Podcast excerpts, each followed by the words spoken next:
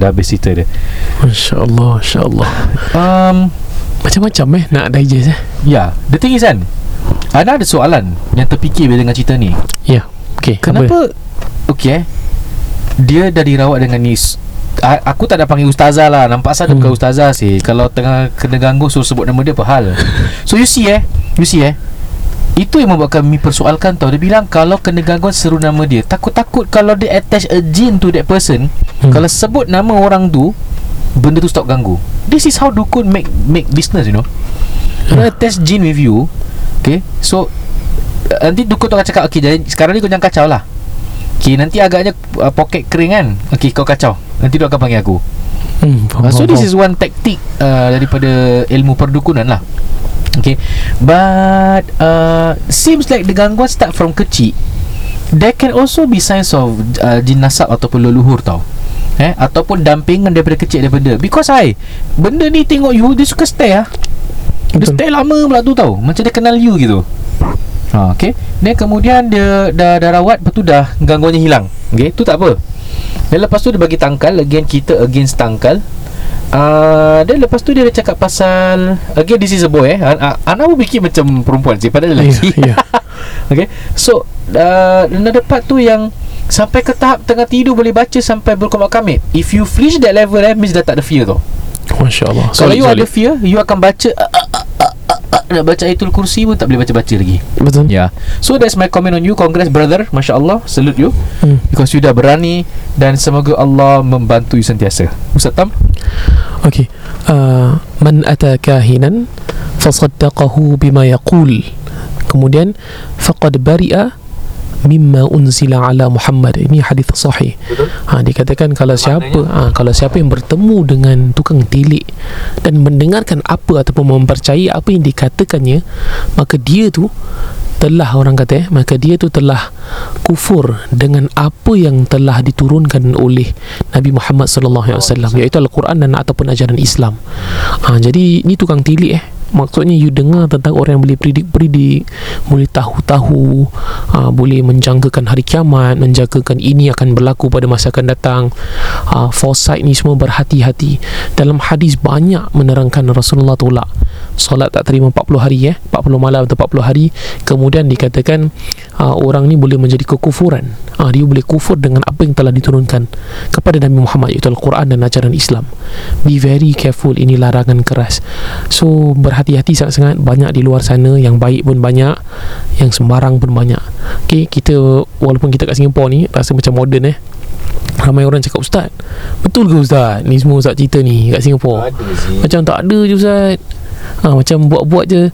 Kita jujur lah. Kita banyak sangat dengar Sampai kita dah tak tahu nak dengar lagi ke tak. Ana ada nampak satu advert dekat uh, Carousel eh?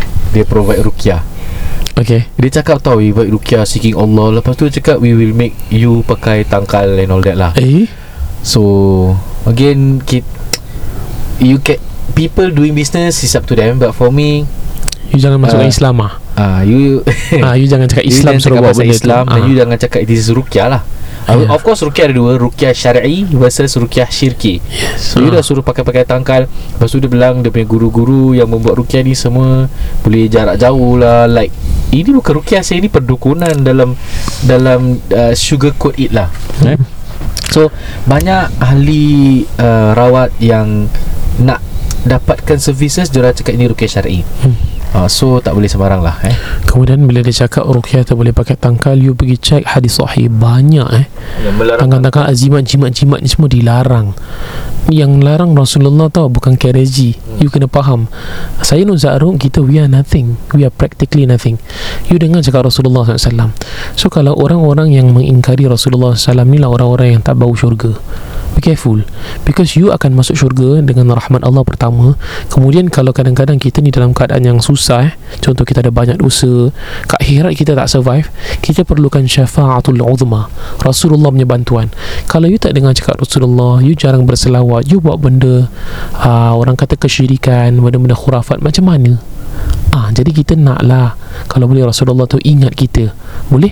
Jadi jauhi benda-benda ni And of course You kena jauhi Orang-orang jual barang-barang ni. Ah, Kita tahu orang memang anti kita. Kita faham. Doesn't matter. Kita tak kisah dia tak suka kita ke tak apa. Tapi pada dengan KNSC you jangan termakan dengan benda-benda uh, orang kata kekhurafatan benda-benda ni. Please eh be very careful. Ya. Cuma I think it's the first time selama kita rekod kisah Rukia SG Perawat tu suruh-suruh nama dia sih Selalu kita dengar seru nama Jin lah Seru nama pelik-pelik lah kan. Suruh nama dia kan. Kira dia kat long ah. Ha, Kira macam Okay Awak rawat saya Ustaz Ruknudin eh. Kalau Jin keluar cakap Ya Ruknudin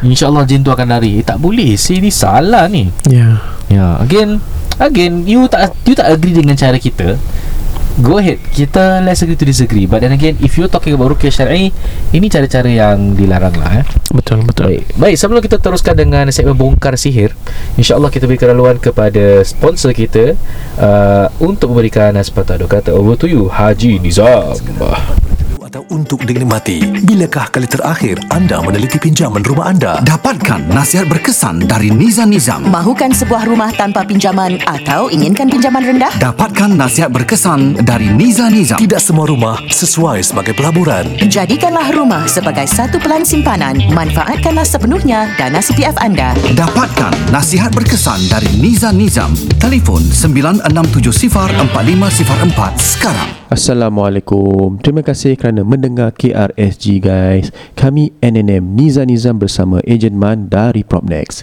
Setiap episod kami akan kongsi secara am informasi dan isu-isu berkaitan dengan rumah. Baiklah, episod kali ini menyentuh tentang perancangan hartanah continuation. Para pendengar SG, inilah uh, mungkin episod yang terakhir eh kita nak yeah. discuss daripada episod-episod yang lalu tentang perancangan hartanah very important. Uh, seperti biasa kita akan kongsi kisah tentang uh, apa yang kita telah uh, alami ataupun kita telah jumpa klien-klien yang ten- yang ada kena-mena dengan apa yang topik pada hari ini. Baiklah. Hari ini saya nak kongsi kisah lah eh. Baiklah. Uh, not so long ago uh, kita ada terima panggilan daripada uh, retiree hmm. uh, okay uh, di north north east side of Singapore di mana uh, ex oh ex wife pula wife dia telah meninggal dunia hmm. yang telah pun dia pun telah remarry alhamdulillah pak cik masih kuat so telah pun remarry uh, at the same time uh, he was thinking of selling his or no two things he was thinking either to sell mm-hmm. his current flat or to put the new wife's name into the flat. Full flat is fully paid, eh? Oh, okay. Ah, so interestingly, okay. But of course, when I went down there, we discuss and all that. I want to know what is the motivation, mm-hmm. what is the the what they call that? Apa yang uh, plan Pak Cik ada dari segi uh, perancangan hartanah lah kalau boleh dikatakan. Sebenarnya dia pun nak dia pun tahu yang sebahagian daripada rumah yang dia tinggal tu ada juga hak isteri yang telah meninggal. Hmm. Jadi dia ingin uh, kalau boleh bagi-bagikan lah uh, bila jual rumah. Tetapi dia pun terlalu banyak sentimen dalam rumah tu. Uh, kenangan isteri lama, oh isteri yang telah meninggal and all that. Jadi dia teragak-agak ataupun berat sangat nak jual rumah tu. So dia thinking paling senang taruh nama isteri barulah. Hmm, tu ada problem ke? Eh? Uh, tapi implikasinya uh, berbeza lah. Yeah. Uh, okay, important eh para pendengar SG jika anda menghadapi situasi sebegini ataupun your parents, uh, bila uh, when there's a new owner that comes in, the rule of survivorship applies. What does it mean eh? Example, Pak Cik ni uh, apa tu taruh nama isteri yang baru uh, ke dalam rumah uh, his current house. So what will happen? Anything happen to Pak Cik in where death is concerned, rumah tu belong to the new wife 100%. Ya, so tak ada case faraid di sini. Faraid yeah. kena tak ada tak ada kena Invalid block lah. lah, Hmm. invalid Hmm. because based on rule of survivorship uh, faraid will be not be part of the uh, process. Ya, anak pak cik tu banyak juga eh. Ada Ah, tiga ada lelaki, lelaki, dan three guys. Hmm. And of course dari daripada perkiraan saya uh, ada punya keuntungan uh, big lah pasal rumah dah tinggal lama and mm-hmm. he paying cash and whatever it is and dia beli dulu murah. So uh, it's a dilemma of course kerana ia satu decision yang pak cik harus harus ambil dengan teliti lah. Mm. Mula-mula yes uh, but the, the the new wife very objective. She said that dia tak nak apa tu ada masalah nanti kalau dia jadi owner bila di mana anak-anak mungkin ada selisihan faham. Yeah. Tapi her best her her her option is kita jual rumah bagi anak-anak, kita suami isteri beli. Ya, beli So- dengan apa bahagian yang mereka Ah, ada eh. That, that sounds very reasonable. Clean lah. cut. Hmm. Yes. Tapi kerana terlalu banyak sentimen like I say uh, Pak Cik terlalu uh, Too much memories into the house And all kind of stuff So jadi ia uh, me, uh, Macam uh, barrier lah For him to move on Yeah. So dia uh, after kita discuss with him all the options, he still put in the wife name eh dalam rumah itu as a second owner. Yes Tapi kita rasa kalau let's say dia nak uh, isterinya dapat sebahagian daripada rumah itu, actually dia tak payah letak nama isterinya terus eh as a ownership Yeah, eh. Actually it's best that that. uh, as an alternative yang lebih baik mungkin okay pak cik you can continue staying in the house as as a status quo tetapi you can nominate your CPF atau uh, do some kind of uh, uh, Wasiat lah. wasiat, Wasiat. eh to Yeah. to apportion some money to the new wife. Correct. Jadi wife tak, ter- tak terikat dengan rumah tu. Yes. Because Jadi next, anak-anak um, masih dapat bahagian mereka yeah. yang yang berhak lah. Yeah. Dan anak dan isteri tu masih dapat uh, bahagian daripada faraid. So actually it's fair kan semua dapat bahagian mereka dan also kita pun agak senang kalau begitu. Jadi uh, pasal isteri barunya pun dapat membeli rumah actually. They, she have Yeah, I money mean she's to buy. not uh, young, of course. Uh, she's, uh, I mean she's middle age and all that. So, uh, she on her own she can buy. yeah, she has uh, the ability to purchase. lah. correct. So, uh, it's about information, knowledge and niat. Mm. Tu way I see. Uh, so kita kita sebagai uh, NNM kita beri nasihat dari segi banyak aspek. Jadi anda harus uh, membuat keputusan jika anda you know in this situation di mana apa yang terbaik untuk keluarga anda. Yep. Uh, Okay, di sini right, kita nak buat summary lah of all the episodes yang kita dah katakan tentang uh, estate planning. Mhm. Okay, estate planning is very different to individual many individual cases eh. Kerana depend whether is it HDB property, is it private property or is it with mortgage ke without mortgage. Semuanya ada cara-cara yang tersendiri. It's not a templated thing. Mhm. Okay, and kita tengok also usia uh, the current owners dan sebagainya. terlalu banyak permutation lah. Ya, tak boleh. tetapi kita you know. rasa banyak kes-kes rumit yang kita handle is from HDB. Hmm. Kerana aset HDB tu tak begitu besar. Usually is less than half a million dollars. So kalau dia nak restructure, how can they restructure? Kalau dah- kalau current house tu dah 4 bilik, nak ke mana? Tiga bilik. Kalau dah tiga bilik nak ke mana? Dua bilik. So sometimes it's not possible to restructure pasal aset HDB tu adalah sikit. Compared to private property usually we don't see uh, much of a problem kerana mereka ada option-option yang lebih banyak. Okay? Dan boleh nombor dua downgrade to HDB. Yeah. Yeah, and They- number they have more of dua- a spread lah. Yeah, that's why uh, asset progression is so important eh? Uh, for future planning. Selit nampak? yeah, so secondly, HDB ni ada banyak undang-undang, banyak regulations. So if you want to restructure, kadang-kadang tak boleh walaupun ada kemampuan kerana the rules of eligibility to own HDB Correct. is not there. For example, a single that is below 35, macam mana dia nak beli? Oh you dah own HDB. Ah, so you have to buy private property lah kalau mampu kan. Ah, so kalau lagi mampu tu aim for private property. Jadi estate planning you lebih senang.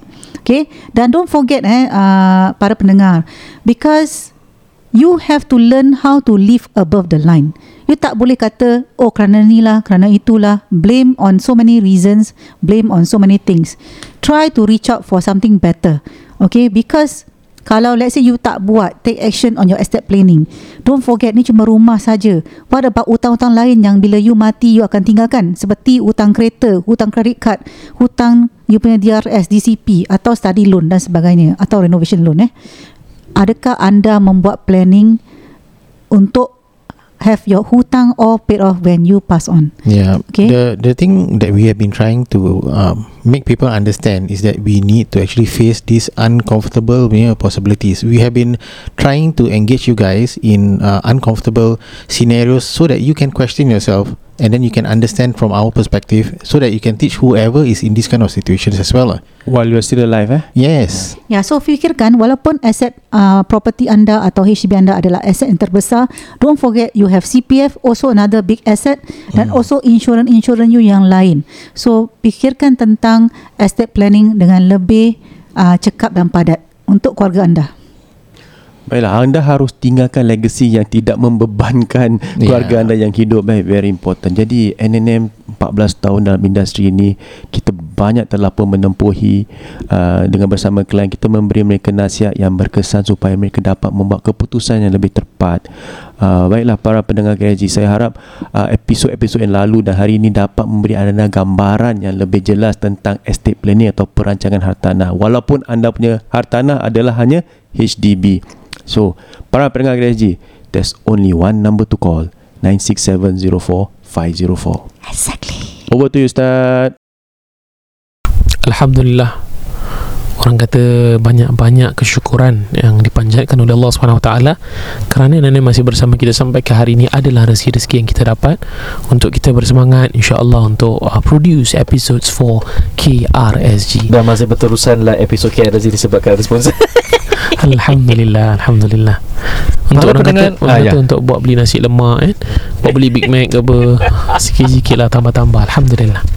Baru dengan KRZ uh, I'm sure you guys are waiting for this Saya bongkar sihir eh Ya. uh, Okay Ni Ustaz Tam dah tunjuk I, I told him lah Tam ini tajuk ada sensitif sikit lah. Pendek Tapi mengarut. We need to tell our listeners Jangan buat benda bodoh gini lah. Bila saya dengar tajuk tu Saya kata Ruk Ni kau mesti kena masukkan episod ni. Kau mesti kena masukkan. Okay bismillah. Tajuk dia bodoh. Again explicit content sikit lah eh. Uh, yang, Kita minta yang, izin eh. yang, yang, yang, yang, Apa? Pendengar-pendengar yang muda-muda Tutup telinga sekejap. Tak eh. Okay Dia bilang kuat bersenggama Atau bersetubuh. Kau tengok Buku-buku ni Aku heran betul. Sikit-sikit Seks Sikit-sikit Seks. Pening kepala aku tau. Okay So dia cakap Apabila merasa lemah syahwat Atau tidak dapat menandingi kekuatan isterinya Dalam bersenggama Maka tulislah azimat ini di bawah Pada kepala Alat sulitnya uh, Dalam lagi Alat vitalnya. Maknanya dalam Dia, kalau ni untuk lelaki Bermakna di, di situlah Tulis Di- kat di- lelaki punya tu lah Kemaluan Ah, Kemaluan Kalau perempuan tulis kat Ah, sama Serious jelas tu. ah? Yes. So dia suruh tulis dia tak bilang tulis pakai apa. Kalau Hmm. kalau pakai pen. Pakai pensel ha, aduh. So dia ada tulis huruf Asal asal hantar adoi ha. Okay okay okay So sorry. dia ada tulisan dia meripik lah pendek gila Okey, Macam huruf Huruf hal Lepas tu nombor 9 lah Apalah. Lepas tu ni Tak tahu ni letter apa Macam meme kot. Lepas tu 6 Hmm. Lepas tu ni apa? Less than ke More than ke? Macam maths kan? Macam Macam ah, Tak Ini tahulah macam ca Macam bahasa Jawi ah, ya, tak, eh? Cha lah. Cha 9 Meme 6 Dalam bahasa Tahu tu dah habis. Kira ni kira economic me way lah So di, dikatakan tuliskan uh, perkataan tersebut pada Hmm. alat sulit ataupun alat kelamin eh. Ya. Dituliskan pakai apa kita tak tahu Kita suspek bukan benda yang tajam lah. Maybe dia pakai marker Permanent marker Daripada kedai-kedai Bookstore ke apa kan. ha, Tapi agak pelik lah eh. Agak berbengkak lah Kalau tulis kat situ. Ha, Jadi jangan buat amalan-amalan ni. Dia kalau uh, Nak dia ni kita tak boleh cerita kat sini ni bukan bukan sesi je. Tapi dia ada cara-cara yang terhormat macam mana nak kuatkan syahwat dalam keadaan yang baik. Means untuk benda ni satu ibadah lah. Kalau you suami isteri halal. Benda tu halal bagi you. Benda yang awalnya haram menjadi halal. Kemudian ada cara nak kuatkan dan sebagainya. Itu kena belajar. Scientifically pun kita boleh take note Okey, uh, dia tak ada jalan mudah macam ini. Nafsu tak ada, kalau nak power je tulis benda-benda jampian ni dekat alat sulit. Mak, kalau gitu kalau gitu semua orang bikin lah. kan semua orang dah bikin tulis-tulis eh.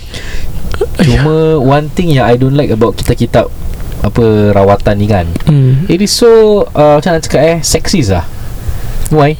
Buku ni Semua cakap pasal Macam mana nak turut tunduk kat isteri lah uh, Macam Oh. mana suami Semua ni kira macam untuk suami tau Macam isteri tak boleh baca gitu tau Ha, Hmm. macam kalau kalau isteri uh, supaya tidak di, di, pergi ke orang lain Habis apa suami boleh pergi kat le- orang lain lah Ini very man-centric kan ya. Ah, so dia buku ni macam misogynistic pun ada juga sih. Hmm. So that's why we sharing it with you lah kan. Macam kenapa ke kau membuat wanita seperti satu objek? Kan? Dalam hal ni macam macam perempuan tu macam kau pandang rendah gitu nak boleh diperbuat seperti you know cara-cara yang rawatan beripik-beripik macam gini lah kan. Ui, ini dah macam perbualan top G ni. Hanya satu observation because me and Ustaz Tam kita suka baca kitab-kitab macam gini. So kita nak tahu identify mana yang salah mana yang betul tau. Hmm. So bila kita baca buku-buku macam gini kan Pertama eh Kitab-kitab buku macam gini Dia akan cakap pasal benda-benda tak senonoh Tak biasa Pasal seks pergi seks balik Bingit aku Kan? Kau tak ada benda manfaat lain ke nak baca? Ya. Kan? Asyik pasal tu je. Hmm. Kononnya uh, uh, Macam apa tau? Dia meletakkan yang Faham lah benda ni Antara suami isteri tu memang penting. Tapi macam kau takut sangat gitu Bini kau ni orang lain nak cekup ah, Macam gitulah. Hmm. So it somehow explain Yang zaman dulu-dulu tu pun pelik jugalah Orang-orang ni. Bini orang ke tak bini orang pun Diorang main attack jugalah. But then again But then again Agama itu mengajar kita Yang perkahwinan tu Bukan hanya sekadar benda tu je lah kan? Hmm. Oh, ini dah love dah love talk lah ni. Boleh betul Ah, nak, masuk nak, nak, kena buat podcast baru ni. InsyaAllah Ustaz le apa kira. InsyaAllah Okey, Ustaz Tam. Saya minta izin. Kalau uh, para pendengar Razi Kita recap balik. I think you dah dengar lama Cuma kadang-kadang terlupa. Boleh baca di antaranya Yang paling kuat Untuk amalkan Al-Mu'awidhatain Surah Al-Falaq dan An-Nas. Saya minta izin bacakan. Okay, kita baca surah Al-Falaq dulu eh. Bismillahirrahmanirrahim.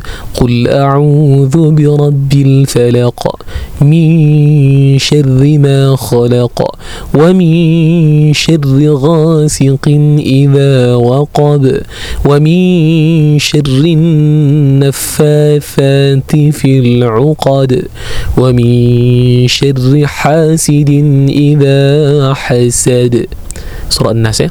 بسم الله الرحمن الرحيم قل أعوذ برب الناس ملك الناس إله الناس من شر الوسواس الخناس الذي يوسوس في صدور الناس من الجنة والناس Sadaqallahul Azim There is a reason why Ustaz Tam baca surah tersebut. Because You takut sangat Kalau orang nak buat benda tak baik dengan you. Kita kita mujarabat ni ajar suruh You know Baca benda-benda tulis kat kain Kain putih lah Tanam kat kubur lah Apa lah semua sihir. Eh? Tetapi You tahu tak baca surah An-Nas tu Minta lindung Allah Daripada hasadnya jin dan hasadnya manusia? Allah.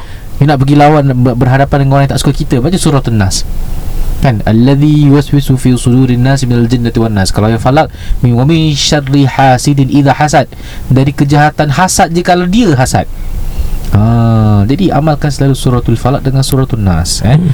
Kalau last eh Kalau orang solat contohnya Kita tahu dalam hadis ada tersebut namanya khinzib Ataupun khanzab Khanzab khanzab Khanzab. khinzib yes. Ah, Ni dia- hadis ni kan. Ya. Betul Hadis sahih You boleh check uh, Ni syaitan yang hebat Dia datang time solat Bila kita azan Syaitan ni akan lari. Bila kita habis azan Dia datang balik. Bila kita iqamah Dia lari. Bila kita solat Dia datang balik. Dan nak tahu bila khanzab atau khinzib ni Dapat kacau kita dalam solat Khanzab ni Bila kita terfikir pasal benda lain dalam solat Dia dah kacau. Dia dah successful. Betul. bila you terfikir benda lain You dah tak khusyuk solat Khanzab dah masuk. Take note Bila you dah Eh Ya Allah aku dah lalai. Fokus balik on yang surah Al-Fatihah Dan surah-surah yang you akan baca boleh Ini yang Orang kata benda yang paling halus Dan syaitan ni Dia paling degil Dia kacau time solat Dan bila When they break your solat When they break our prayers maka benda-benda lain kita dalam kehidupan akan kucar kacir. So insya-Allah semoga Allah Subhanahu Wa Taala menjaga kami para pendengar KRSG dan juga muslimin dan muslimat yang lain. Insya-Allah. Amin. Baik sebelum kita akhiri jangan lupa uh, bulan Ramadan nak dah tiba Ramadan tiba Ramadan tiba. Ingat tak bulan lagu tu yang? Marhaban tiba mar Dia orang tu salah nyanyi. Marhaban ya Ramadan. Ha, dah dapat kurma ajwa belum? Sila Ya, beli daripada ya. saya Ustaz Ru kalau uh, ajwa Alia dan Ha. Ustaz Tam ajwa Madinah Jayid eh. Ya, correct. Dua-dua sedap. Ah, ha. So uh, kalau Ustaz Tam islamicbelumi.com, Ustaz Ru uh, alarkan.sg atau you pergi rukia.sg dan you toggle lah menu dia kan ada Betul. ada juga boleh belilah eh. Dan uh, jangan lupa uh, like IG page eh Umi Travel. Ha. Masya-Allah. Alhamdulillah. Akhir bulan akhir tahun ni jom kita pergi, pergi umrah sama-sama dengan Ustaz amin. Tam. Amin amin Eh? insya-Allah. Ah, uh, satu hari kita buat umrah bersama KRSG. Ah. Yes. Nanti kita cari jin kat sana. Eh tak jangan tak ada kerja. Okey. Kemudian jangan lupa subscribe uh, kita punya YouTube uh, dan boleh juga uh, pada Spotify kita insya-Allah. YouTube kita ada banyak video you boleh view satu-satu. Alhamdulillah.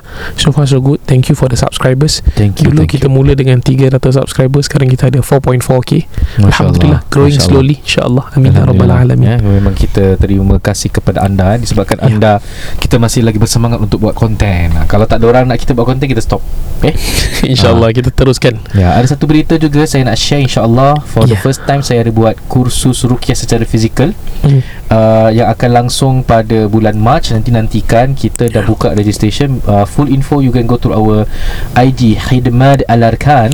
Physical eh? Physical class ya, insyaAllah. Uh, venue dia di Nur Insan insyaAllah. Oh, Bermula jam Masya 9 Allah. pagi sampai 1 petang. Ki, Tajuk dia ialah macam mana nak laksanakan self rukyah InsyaAllah saya akan share sedikit sebanyak Kalau kita nak merukyahkan orang kita kenal rapat Macam mana, apa to expect. Dan uh, my team will be there insyaAllah. So dipersilakan lah eh? Ha, eh? Hmm. Cakap pasal Lurinsan tu teringat eh? Hantar punya Quran Cafe kat atas eh? Masya Allah Kita rekod kenang, situ kan semua kenangan lah Kenangan. Lah Kenangan ya. Okay insyaAllah Tanpa kita membuang masa Kita minta izin untuk uh, Mengundurkan diri. Nantikan episod seterusnya Minggu hadapan. Sekian dari Sirul Designer Tamna Kha Hamzani. Wabillahi taufiq wal hidayah. Wassalamualaikum warahmatullahi wabarakatuh